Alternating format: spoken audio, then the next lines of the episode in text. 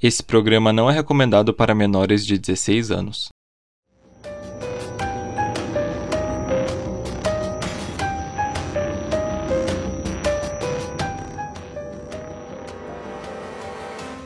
Uma adolescente desaparece de forma misteriosa após ir para a escola, e mesmo com várias gravações de câmeras de segurança, ninguém consegue dizer com certeza o que aconteceu.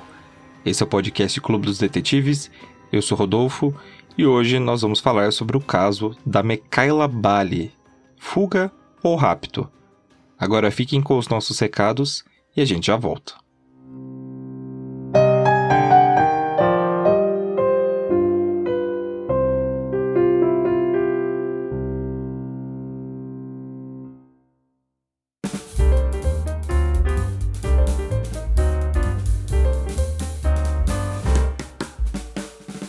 Aí, pessoal, tudo bem? Como é que vocês estão? Espero que estejam bem.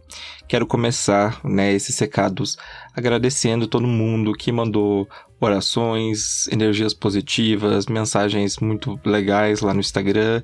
Depois eu vi as mensagens que a galera mandou, é, os comentários também na minha foto que eu postei. É, de verdade, muito obrigado. Vocês são uns queridos e todo essa energia positiva, orações e outras coisas que vocês mandaram, eu vou guardar de verdade no meu coração. É, e para quem não sabe, né, do que eu tô falando, que tá boiando, eu fiquei sete dias internado com dengue hemorrágica. Eu achei que eu ia. Eu ia. eu ia passar pro outro lado. Mas, enfim, não passei, né? Consegui me recuperar. Tô terminando de me recuperar ainda em casa. Porque foi um susto realmente muito grande. Mas estamos aí, venci a doença e ganhei uma segunda chance, de verdade. Assim, eu nem sei o que falar direito, mas eu quero agradecer a todo mundo que ficou preocupado com minha saúde. Quero agradecer ao Igor, a Patrícia ao André também, que cuidaram das redes sociais e tal quando eu tava fora. E agradecer aí todo mundo que, né, que mandou energias positivas e tal. É, realmente vou guardar tudo que todas as mensagens lindas de vocês vou levar comigo. Então muito obrigado. E agora, indo para os recadinhos de sempre, né? Vou pedir para que você siga a gente nas redes sociais, Twitter, Instagram, arroba podcastcdd. E se você quiser estar tá apoiando a gente, nós temos a nossa plataforma lá da Aurelo. Você pode entrar lá, ver as nossas recompensas, né? Para cada nível de apoio. E você também pode estar tá ajudando a gente a qualquer momento e com qualquer valor pelo pix podcastcdd.gmail.com. Mas enfim, gente, vamos para o nosso episódio de hoje.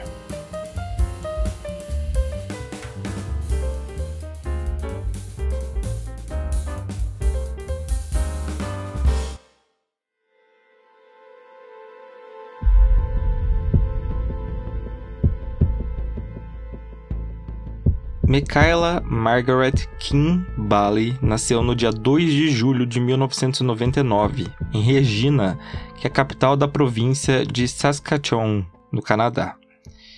Ela era filha de Paula Bally, que era uma mulher que tinha um cargo importante no Ministério dos Serviços Sociais de Saskatchewan. O pai da Michaela, ele nunca teve um nome divulgado, pelo menos não antes, né? E, pelo que se sabe, ele nunca teve nenhum contato até com a filha. Ela residia em Yorkton, que ficava duas horas de carro de Regina.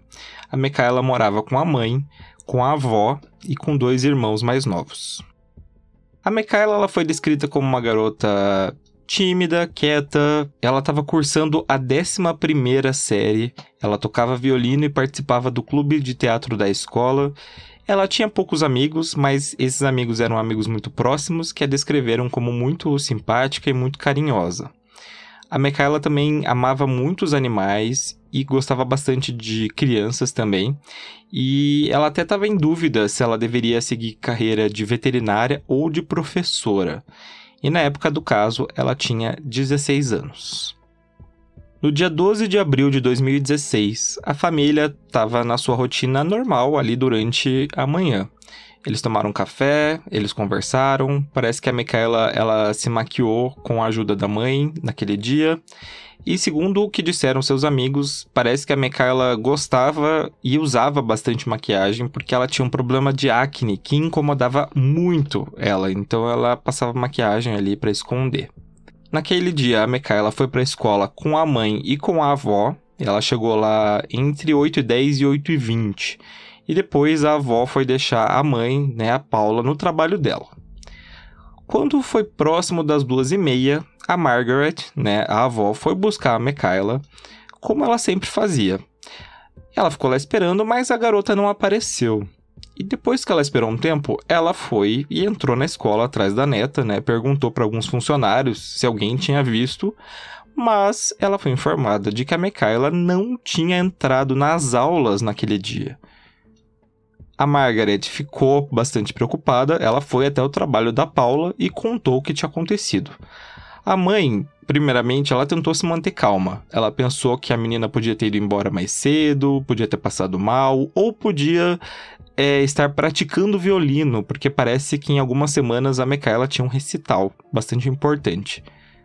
As duas começaram a ligar para o celular dela e também para alguns amigos, para alguns vizinhos, para os irmãos da Micaela, mas ninguém sabia onde ela estava.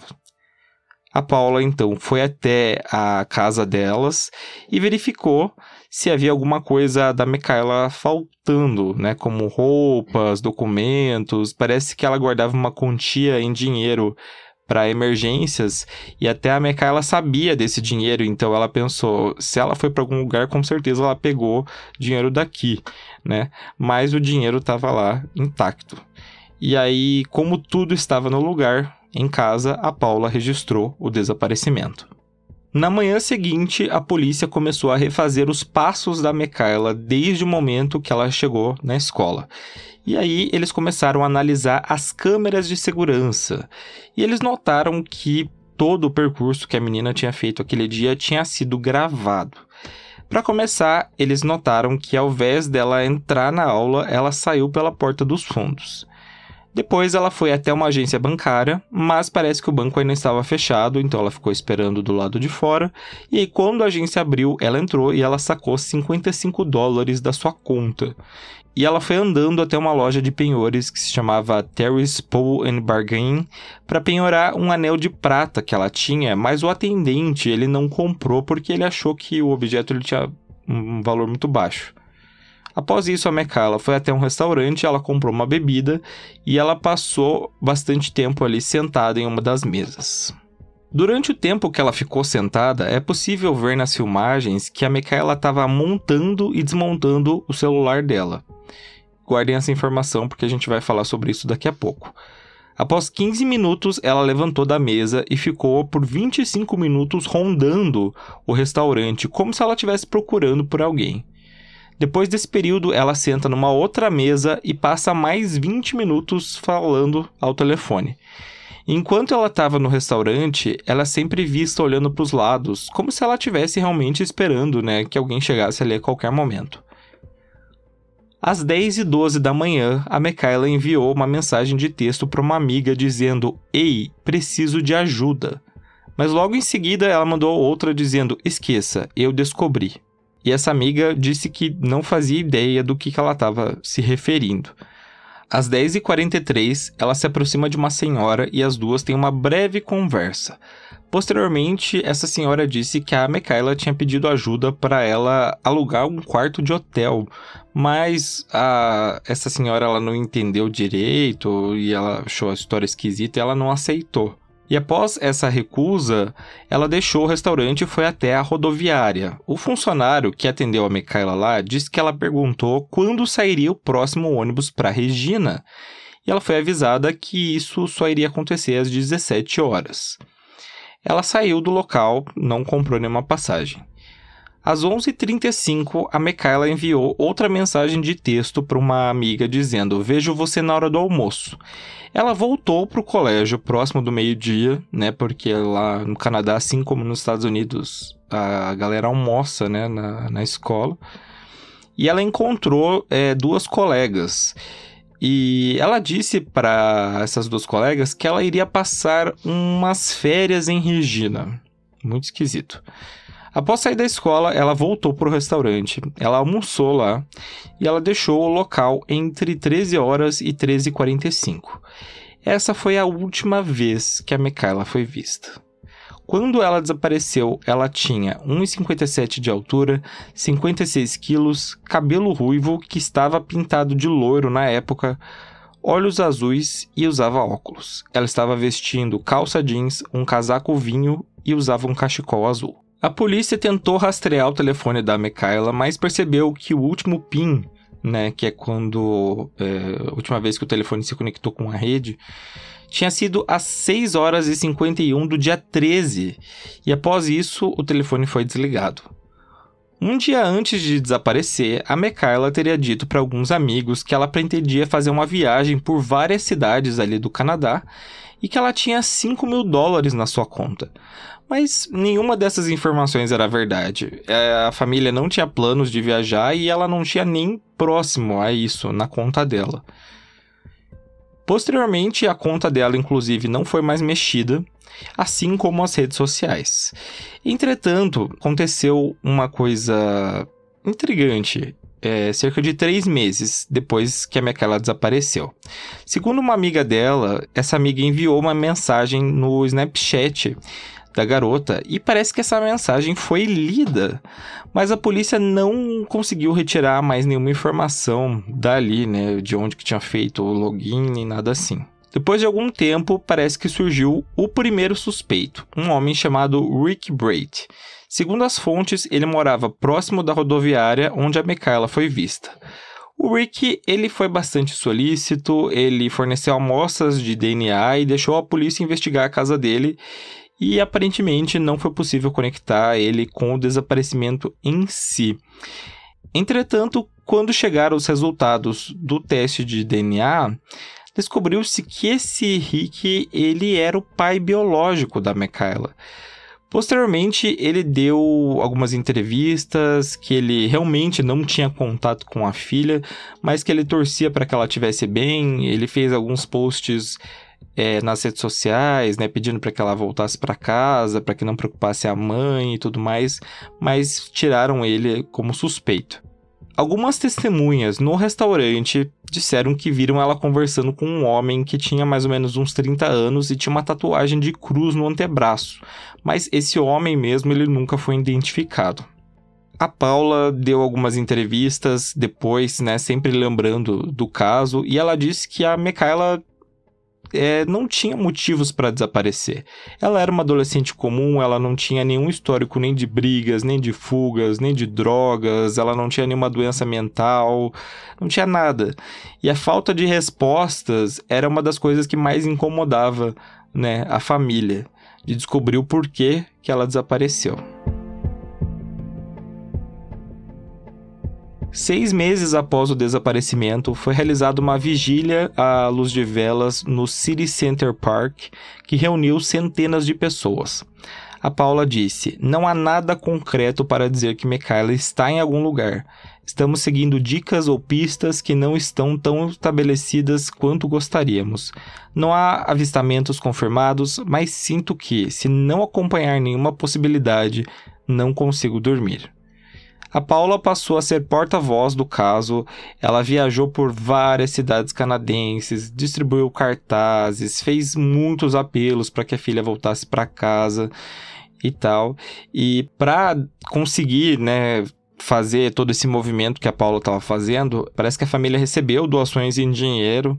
Eles também venderam objetos e de vez em quando eles recebiam algumas ajudas de estabelecimentos locais, né? Então o estabelecimento oferecia um jantar e a família fazia uma espécie de sorteio, digamos assim, para levantar fundos, né, para que eles continuassem procurando pela Michaela. A polícia Posteriormente, né, divulgou que recebeu muitas denúncias sobre possíveis avistamentos da Michaela, mas que nenhum se demonstrou concreto.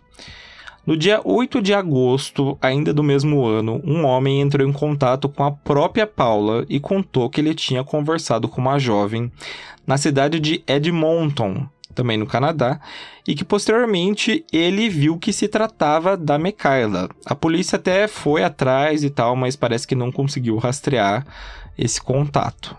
Foi oferecida né, uma recompensa inicial de 15 mil dólares é, por informações que levariam ao paradeiro da Mikaela, sendo que esse valor foi aumentando gradativamente através aí de doações e chegou em 40 mil dólares. Em abril de 2022, seis anos depois do desaparecimento, um doador anônimo levantou mais 60 mil dólares, então já se totaliza 100 mil dólares por informações. A Paula agradeceu e disse que a recompensa pode ajudar a encontrar novas pistas que ainda não tenham sido divulgadas. Atualmente, segundo a polícia do Canadá, as investigações ainda estão em andamento, embora não haja novas atualizações do caso. Em 2019, foi liberada uma progressão né, de idade da Michaela com 19 anos, mas agora, em 2023, ela teria 23 anos. E no dia 12 de abril, é, sempre são realizadas vigílias para que o caso não caia no esquecimento. A Paula manteve o quarto da Micaela do mesmo jeito que a filha sempre deixou, e segundo ela, é, você só espera que ela entre pela porta um dia, então você deixa tudo em uma cápsula do tempo.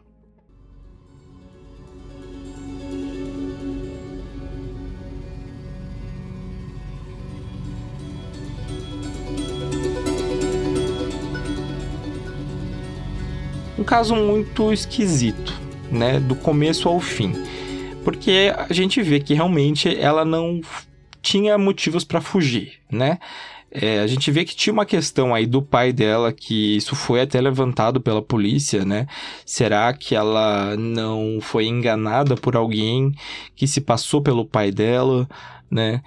É, enfim, né? Ela foi numa espécie de emboscada e tal é possível, né? Porque essa era a única questão ali que, que levaria, né? Ela a, a sair desse jeito. Mas é óbvio, né? Adolescente, né? Estamos falando de uma menina que tinha 16 anos, né? Quando saiu. E no, mais no Canadá, que é um país super seguro, né?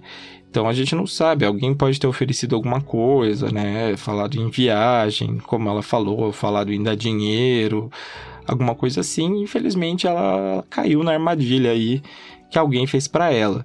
É, sobre o celular, né, que é uma coisa interessante, é que no vídeo dá para ver claramente que ela tá é, mexendo no celular como se ela estivesse trocando chip. É, então a polícia ela não conseguiu rastrear é, ligações e tal do celular dela, nem mensagens, nem nada assim, porque provavelmente ela tinha um número que ninguém sabia.